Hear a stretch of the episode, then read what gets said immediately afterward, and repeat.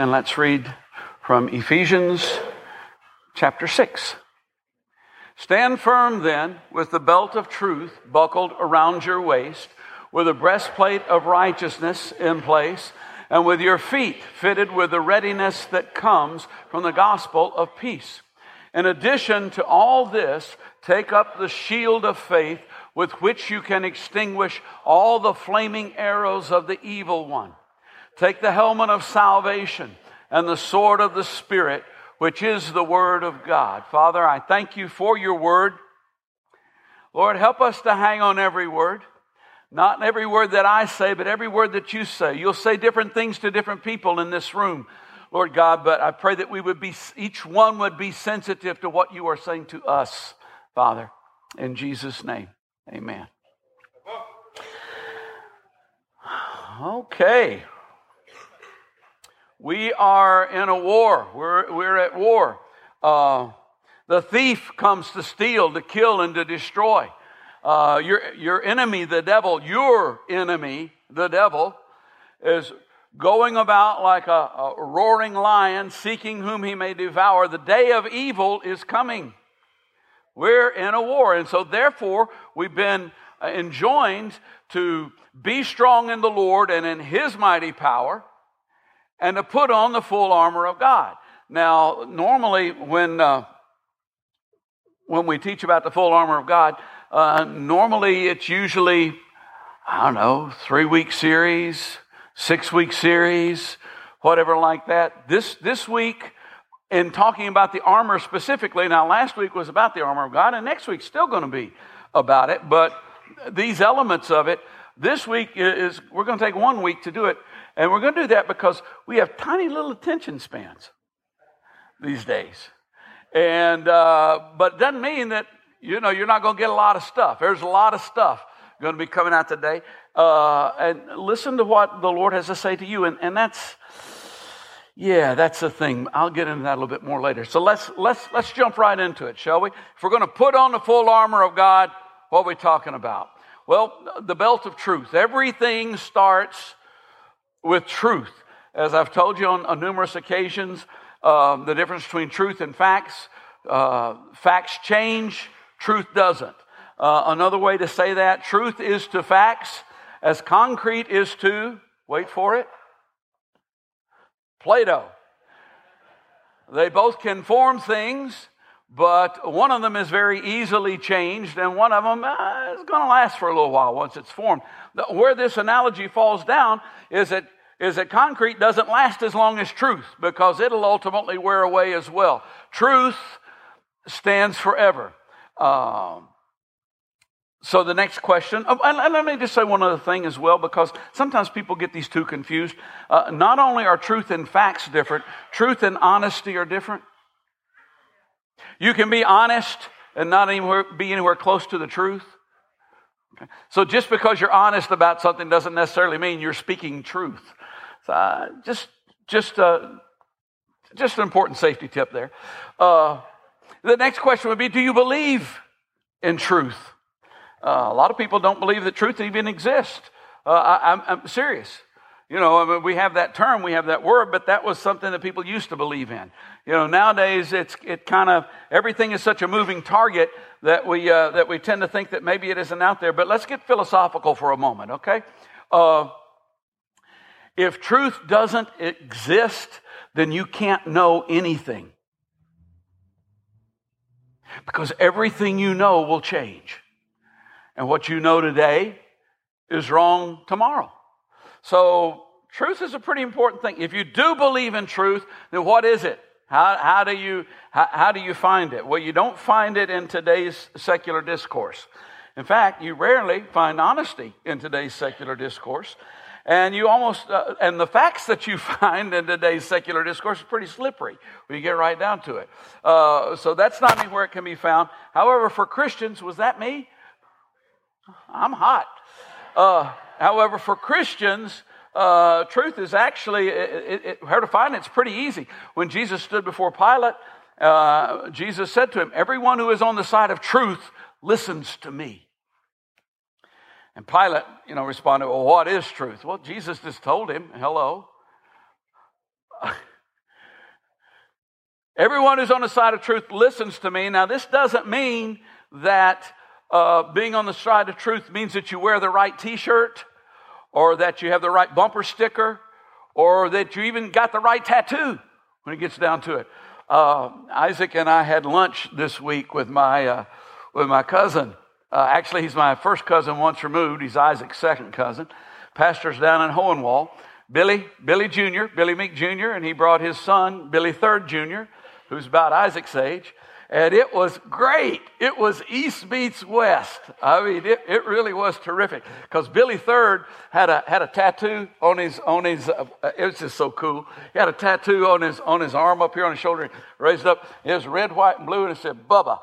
And, uh, and, and Isaac had, you know, his man bun and, and you know, and, and the Lululemon stuff going and all that kind of thing. It was, it was great. One of the highlights of the, of the, of the lunch was when, was when Billy and Billy looked at us and said, You guys don't do much hunting and fishing, do you? yeah. But truth isn't about what you have emblazoned on the front of your shirt. Truth is about listening to Jesus and listening to Jesus for you. So often we listen to Jesus for Jesse, or we listen to Jesus for Valerie, or we listen to Jesus for the person who lives across the street from us. He's not going to tell you anything about them because you can't handle it. You can't handle the truth. He's going to tell you about you. And so we listen to Jesus to hear what he has to say about me or about, about my life. And then later, well, over in John 17, and actually I've got this wrong because it's not 17, 17. It's probably 17, 3, 4, somewhere around in there. Jesus says, Sanctify them by the truth. Your word is truth. Word of God is truth. Some have uh, brought discredit on the word of truth by imposing their own ideas on what the Bible actually says and passing it off as this is what the Bible says. No, it's what I, it's what, it's what I think about what the Bible says. You know, just because it'll preach doesn't mean it's truth. There are a lot of things that'll preach that aren't necessarily that aren't necessarily truth. But if you'll just simply let the Bible say to you what it says to you, you say, well, there's some things in the Bible where you kind of know, well, some people think it means that, some people think it means that. What is God saying to you? What does the Holy Spirit say to you when you read it? And if you'll do that, it, it will protect you. It will become, uh, as, as the psalmist says, your word is a lamp for my feet and a light for my path. And you'll notice it doesn't say that it is a lamp for your neighbor's feet or a lamp for your neighbor's path or a lamp for your husbands or your wives or, or your parents. It's a lamp for yours. It's a lamp for mine. And if, and if you'll do that, then, then you won't be deceived by the obvious sins that destroy. You won't be deceived. You may still do them, but you'll do them with your eyes open. You'll know I'm doing something that's bad for my life. You won't be deceived by greed. You won't be deceived by, by, by immorality. And let me, let me say sexual immorality, because usually when we say immorality, we automatically attach sexual to it. There's a lot more immorality other than just, other than just sexual immorality. You know, sexual immorality may be your problem. Greed immorality may be your problem. In fact, I think probably on a national level, that's the biggest one we got. It's probably greed, immorality, uh, lying, theft, rebellion, those things. Your eyes will be open because the Word of God will protect you. And you'll not be led astray by clever arguments. That's one of the greatest dangers in the last days, except, truth of the matter is, in our culture, they don't even have to be clever anymore. They, they can kind of be dumb arguments, and we'll still fall for them. Get right down to it. I mean, you know, that's why talk radio is so popular. Uh, but anyway, truth. Truth is where everything starts. That's, that's the beginning. And then uh, the, the breastplate of righteousness. Now, righteousness is just a big old religious word that literally means right with God. That's, that's what it means. And God is the only one that matters.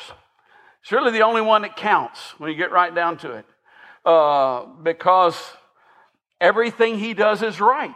And he's right in all of his ways. It's not just because he's he's the strongest one and he's the judge, and if he don't like you, you're going to be. No, it's because everything he does is right and just and true.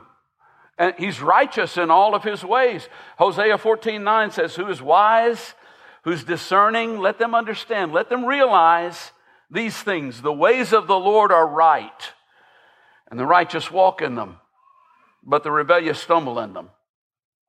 So, how do you become righteous? How do you become without guilt before God? Well, there are two ways to deal with guilt. Uh, and one of those ways is you can deny it. You can just deny it. And there are two ways to deny guilt. One of them is to go, Me? I, I, I didn't do anything. You know, no, uh-uh. no, it wasn't me. You know, I didn't do that. Yeah, uh, and we all do that from time to time. I mean, you know, let's just. And and the problem is that if we do it with other people enough, we'll end up doing it with ourselves. But the Bible says that all have sinned and fall short of the glory of God. In fact, over in 1 John uh, uh, chapter 1, verses, uh, let's see, 8 and 10, both of them say that if we claim to be without sin, we're looking at God and going, You lie. And His Word has no place in our lives. And so, you know, we can, we can claim, I, I, haven't done anything, or we can, we can claim that there's no such thing as sin. There's no such thing as wrong. There's no such thing as guilt. Yeah? When you, uh, when, when you get right down to it, uh,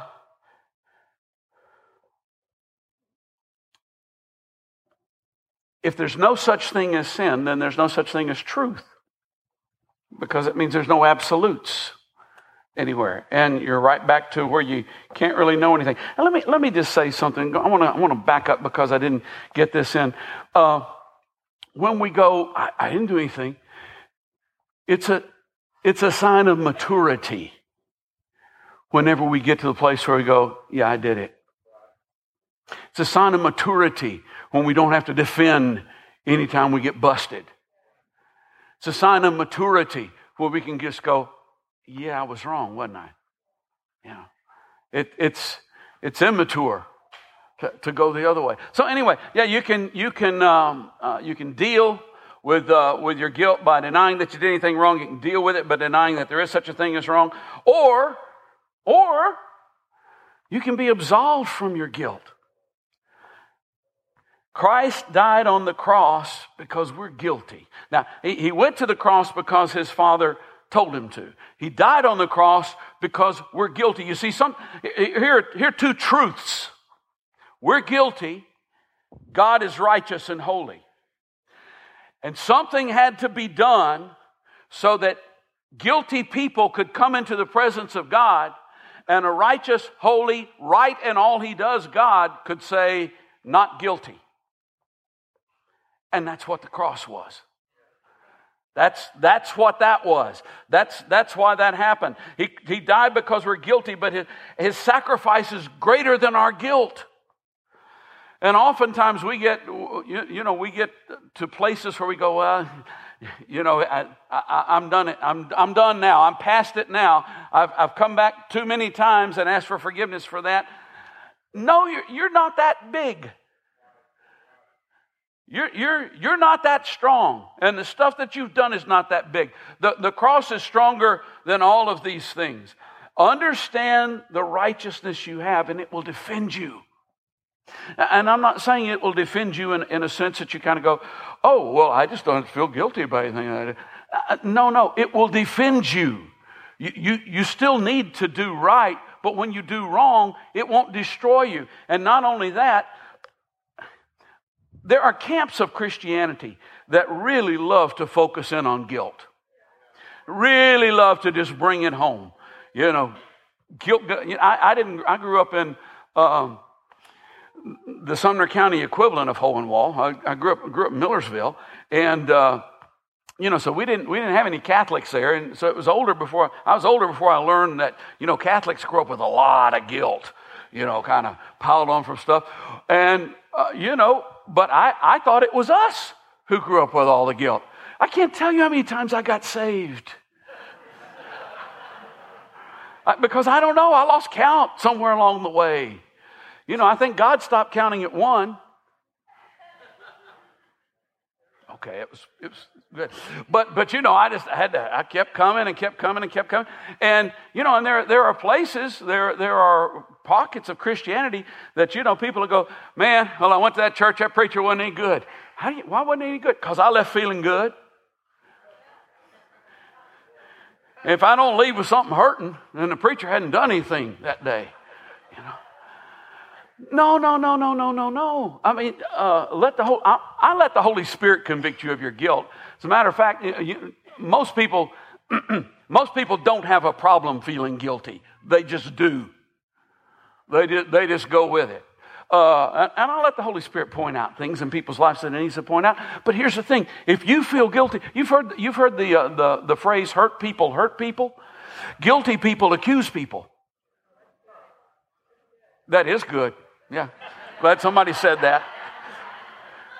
Guilty people accuse people. You get right down to forgive one another as Christ has forgiven you. And if I'm walking around going, well, man, I just, I'm just so guilty, then I can't forgive you. Because I, I, don't, I, don't have, I don't have that I don't have that power working in my life yet. But if I realize that, hey, for freedom I've been set free, and yes, I'm free indeed, then I can begin to extend grace and mercy and forgiveness to other people. I can, I can look at them do something dumb and go, well, I just did something dumb. God love them. He loved me. He, he forgave me of dumb stuff. And he will then too. Okay, I got to move on. Oh boy, you're going to like this one. Peace. We can see the problem with Islam claiming to be a peaceful religion in spite of all the violence that's done. So I kind of go, there's a there's a thing that doesn't match up there. And if we were closer to the situation, we're so far away from the situation that we don't really know. But if we were like in India or Pakistan, that part of the world, we could, we could apply the same thing to, to Hinduism because they can get pretty they can get pretty violent at times as well. But we're so close to our situation that we don't see that the pot is calling the kettle black.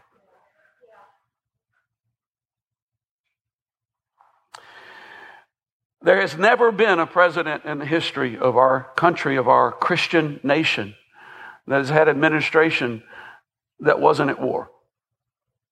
Maybe not the whole time, but, but part of the time. And the reason is because we're part of the world. The whole world's at war. You get right down to it. it, it is that way. But we're part of a kingdom that is different that does things differently. Jesus said, Blessed are the peacemakers, for they will be called the children of God. Now, I'm not saying that there's never a need to use force to protect or to resolve a situation. I'm, I'm not saying that at all. I'm not, uh, I, am not a pacifist when you get right down to it. I have, uh, of course, they're older now, so it's not that big a deal. But I have daughters, and they dated boys when they were teenagers. I am not a pacifist. and I don't think daddies should be, quite frankly. And, I, and I'm honest about that. But I'm saying we tend to make force our first resort. It's our, I know how to take care of that. And that's This is part of our armor. The, the only time Jesus used physical force uh, was in the case where the worship of God was being called into disrepute by the greed of men. Same thing happened in the Old Testament with Eli's sons, Hophni and Phinehas. They were bringing the word of God into disrepute, God killed them. They bring the worship of God in disrepute. The only time Jesus used physical force was when, was when, when that was happening. I, I, haven't been making a big deal out of the, you know, belt and breastplate and which parts of the body, but this one is so odd because I don't generally think of, of shoes as part of the armor. We get right down to it. And when I, 10 years ago, I, I went through this series, and when I, when I hit on this particular uh, piece of the equipment, I, I, I focused on the peace that God gives us, the peace that passes understanding, having peace in our hearts and how that'll guard us. But as I looked at it this time, I went, you know, I don't know about that because uh, shoes aren't usually put on. When, when I have peace, I usually don't want to go anywhere. I just want to stay where I am. And you don't usually put on your shoes to stay where you are You usually put on your shoes to go someplace. And it says here, with your feet fitted with the readiness, I don't have to get ready to stay where I am. Have to get ready to go someplace with the readiness that comes from the gospel of peace.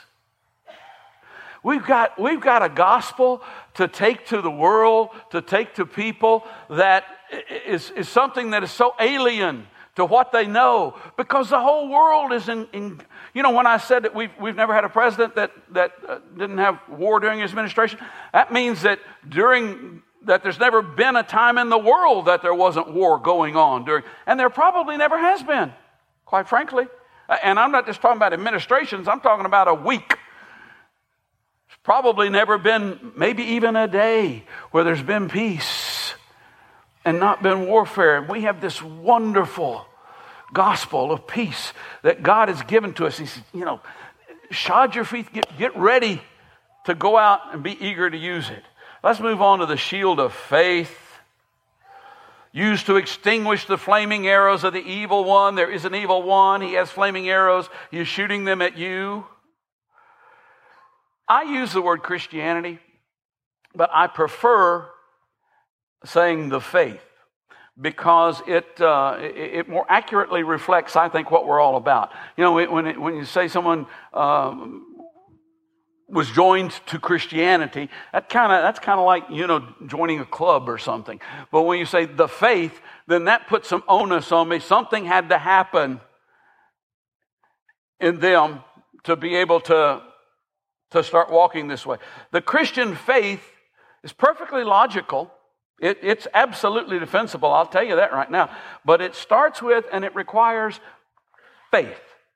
It requires, I believe, something that's invisible. You know, a lot of people, even among Christians, they'll say, well, seeing is believing. No. Seeing is seeing. Believing is believing. Saying seeing is believing is like saying red is milk. They're not even the same thing. There's, there's, there's, there's no way that they, that they join together. Uh, and we, what we see may, may deceive us. I mean, we know, we know that, uh, especially in this day and age when we can all manipulate our photographs and, and, and stuff like that.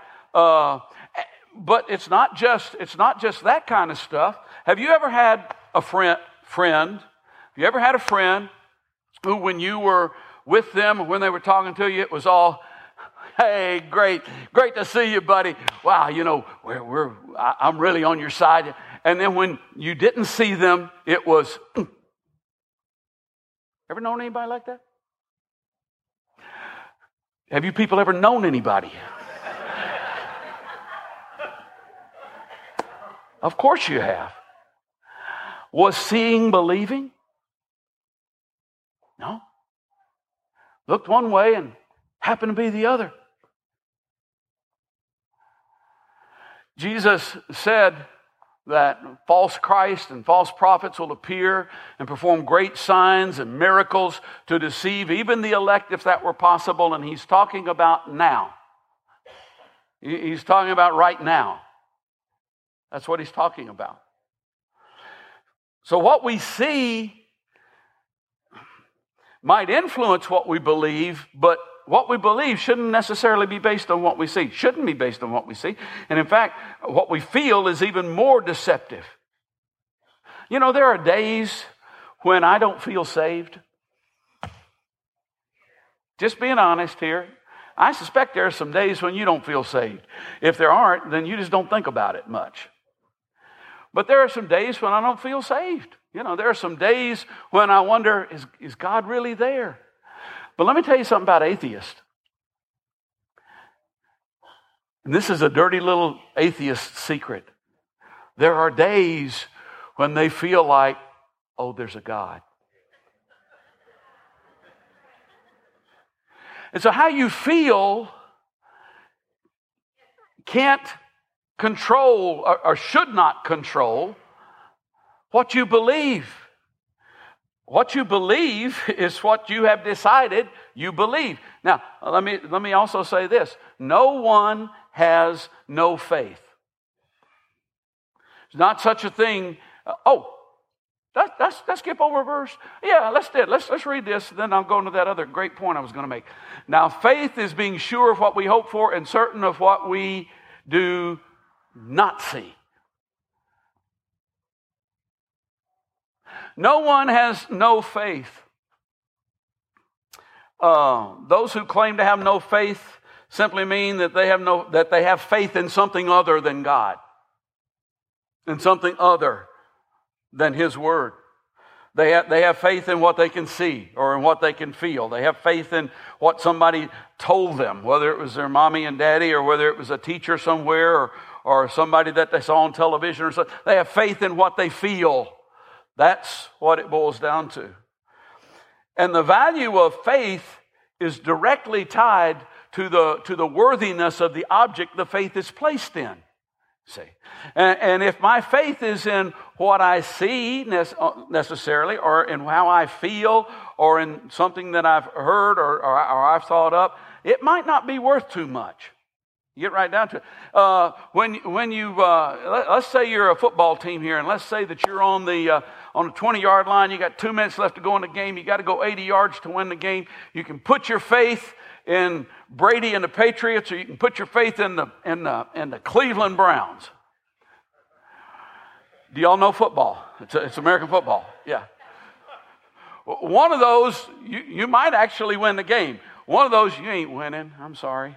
We don't even know who their quarterback. It might be me before the, before this year's over. I don't know who their quarterback is, so you get right down to it. and so you can put your faith in you know what, what you see or and what you think or you can you can put and you can put your faith in secular philosophy or or you can put your faith in god but both require faith i put my faith in god and and it's not just because i was raised that way it's not just because my mom and dad told me to put my faith in god although i thank god that they did that was that was important. But I mean, look, guys, this, this God does stuff.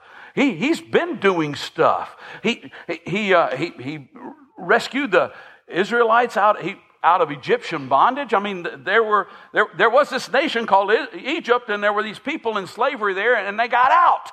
And, and there wasn't an army that, that brought them out. God brought them out. He, uh, he, he split the Red Sea when the Egyptians came after them. He, he, uh, uh, and you say, well, how do, you, how do you know that? Well, you know, Moses wrote that. And there were a whole bunch of people alive when he wrote that who were there for crying out loud. I mean, you know, if he, if he writes that down and, and you got, you know, a, few thousand people who, who can go, uh, I don't remember that happening, uh, then it's not likely to make the final edit. You see, uh, when Solomon, when Solomon dedicated the temple and he got through praying, fire fell down from heaven and, and consumed the sacrifice on the altar. And, and once again, there were, there were people there who kind of go, well, I was there. I didn't see any fire fall down. But apparently it did because, because there it is. There it goes. And, I, and I tell you, he, he's a God who, who tells the end from the beginning. I'm not one of these people who, uh, uh, you know, tries to figure out, you know, uh, what 666 means and who the Antichrist is and, you know, the exact date that Christ is coming back and things like that, uh, because you can't figure that out. And those who have figured it out didn't. but there are some things that, that, just, that are just mind blowing. And one of them, Over in, over in Revelation chapter 11, verses 1 through 14, it, it tells about two witnesses who, who, uh, who come. Apparently, they come from heaven and they're, they're in Jerusalem and they're, and they're witnessing, they're preaching the gospel. And I think we'd probably call them terrorists today, quite frankly, uh, in today's vernacular, because anybody that opposed them, fire comes out from their mouth and destroys them. And they have the ability to shut up the heavens so that there's no rain and terrible things are, and they can, they can bring plagues anytime that they want to. So, you know, I, I think, and, and no government is going, hey, they're ours.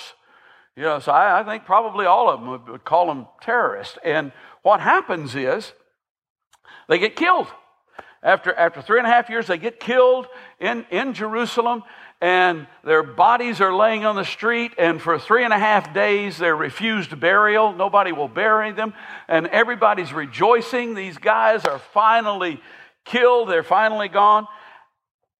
And here's the thing that, that blows my mind, though. This was written almost 2,000 years ago. It says that in three and a half days, every person on the earth will see them. Will see their dead bodies laying in the street. Now, this was written at a time when it, it took weeks to get from Jerusalem to Rome, much less three and a half days, months to get to the east. And but the prophet is saying, "Yep, three and a half days. Everybody's going to see them." You know, John didn't know about the internet. He didn't know about YouTube. He didn't know about C SPAN. He didn't know about satellites or anything like that. He didn't even know about airplanes or cars or something like that. He just knew this is what God said to write, and this is a God who tells the end from the beginning. Now, I did not see God create the heavens and the earth, but I believe that He did. I did not see Jesus Christ hang on the cross, but I believe that He did. I did not see Jesus come up out of that tomb, but I absolutely believe that He did because that's what I believe. That's where my faith is. The shield of faith. The Bible says the righteous will live by faith. Where does it say that? It says it in Romans 1.17, Galatians 3.11, Hebrews 10.38, and it all references back to some old verse in, in Hosea. So, I mean, it's pretty important. That, that's, that's how the righteous live. They live by faith. And then, okay, got, got two more here uh, the helmet of salvation. What is the helmet of salvation? Uh, once again, you know, I, am not making all that big a deal out of, you know, where these pieces are, except for the shoes. But the helmet, I would think, would have something to do with what you know. And so to me, the helmet of salvation is knowing that you're saved. And saved from what? Well, you know, I, have I've said this before, but I think it's important for us to know. Oftentimes we go, well, save from sin. Uh, the world doesn't believe in sin. They're not interested in being saved from sin. Sin is fun. They don't want to be saved from that. Oh, uh, saved from death. Now, that's something they'd like to be saved from. I tell you the truth whoever hears my word and believes him who sent me has eternal life and will not be condemned. He has crossed over from death to life. Nobody wants to die. You say, uh, you say, well, you know, some people commit suicide. The people who commit suicide don't want to die, they just want the pain to stop. They, they, they just want this to end. They don't want to die. That's not what that's all about. You know, and nobody is born going, wow, I can't wait to die.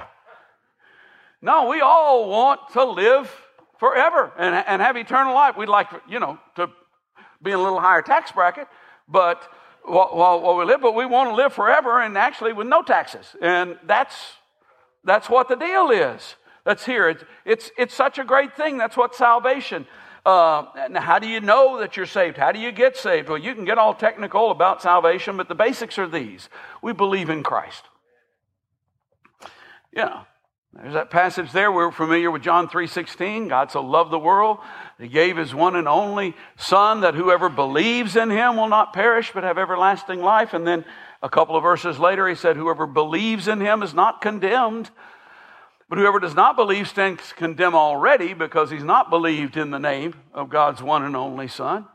And then in Romans, it says Christ is the end of the law for, uh, so that there may be righteousness for everyone who believes. Now, what connects all four of these verses? Yeah, believes, believes, believes, believes. That's what connected them. And what do we believe? Well, we believe there's three things that you need to believe. We believe that He's God's one and only Son, Jesus Christ, the unique, the only, never been anybody else like Him, and will never be anybody else like Him. He's God's one and only begotten Son. We believe that He died on the cross for our sins, and we believe that He rose from the dead. You got that?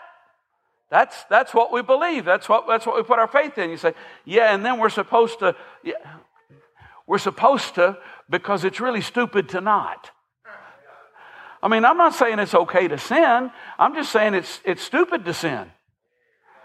Because it, it, it really is. I mean, that, sin will mess your life up real bad. I mean, yeah, hello.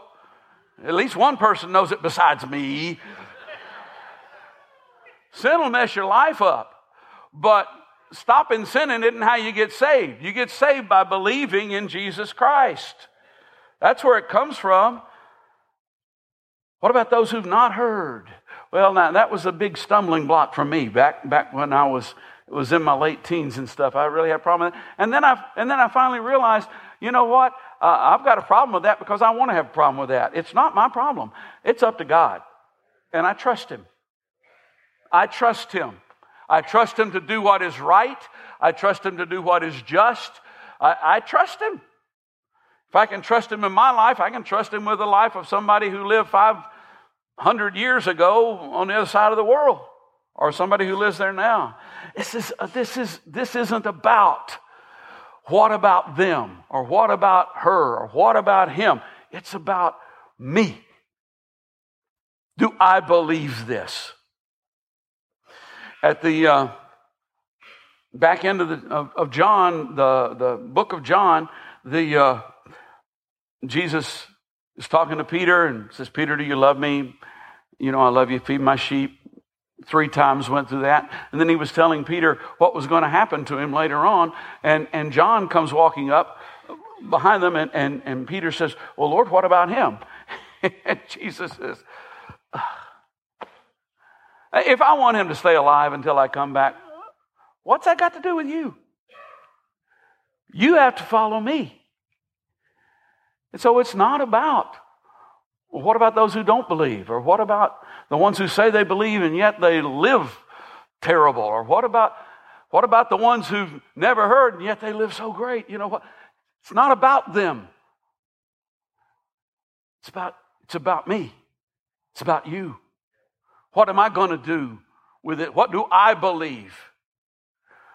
And then finally, you've been issued one weapon. And that's the sword of the Spirit, which is the Word of God.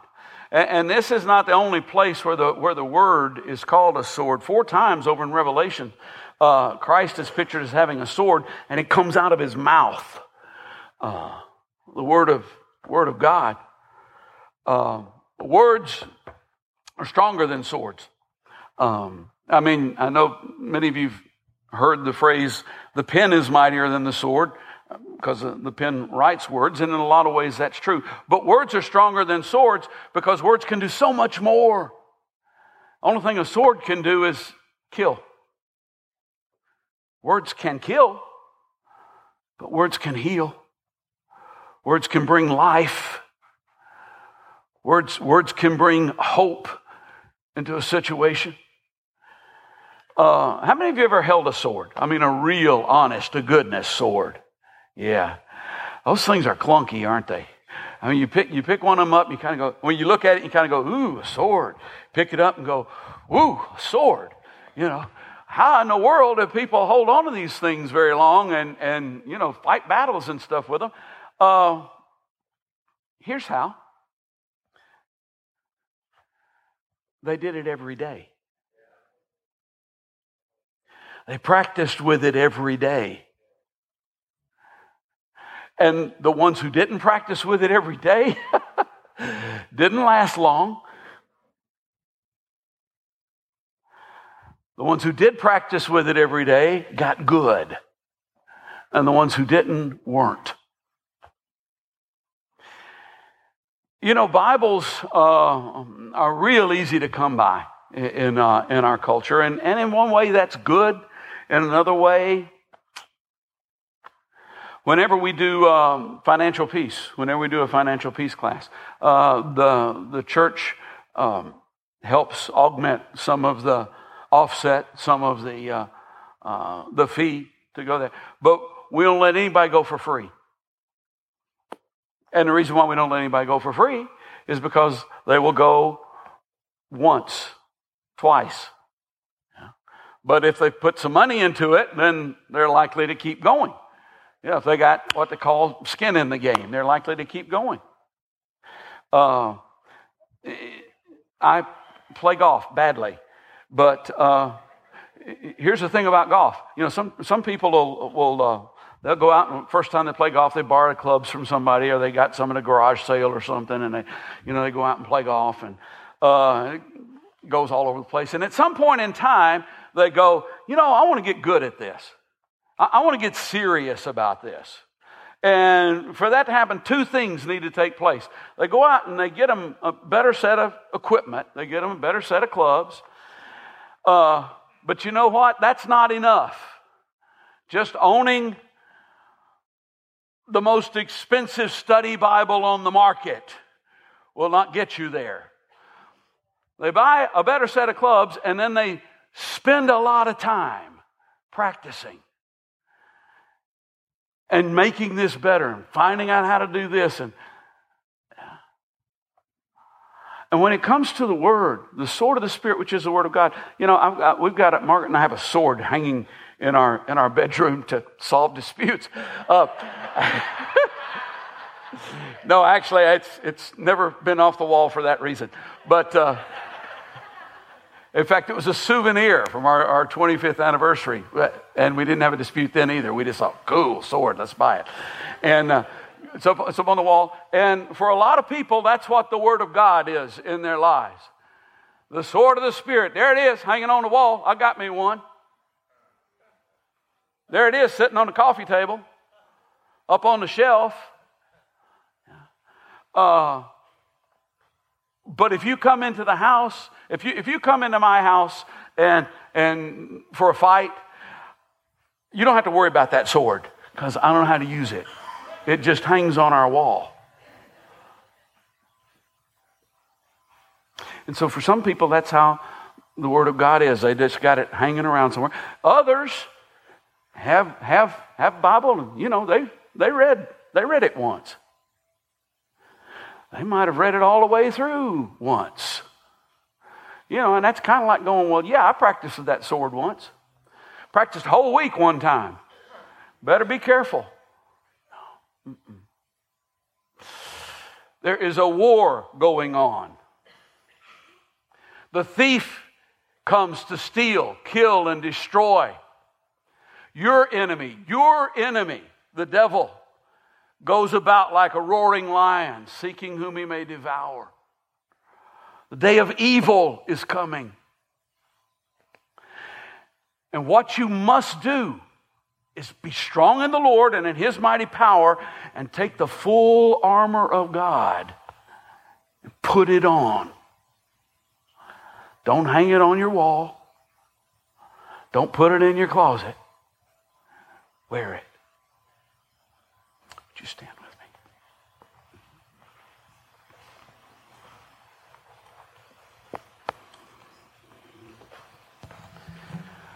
Those who are going to pray with people, come forward. And if you need prayer, uh, if you'd come.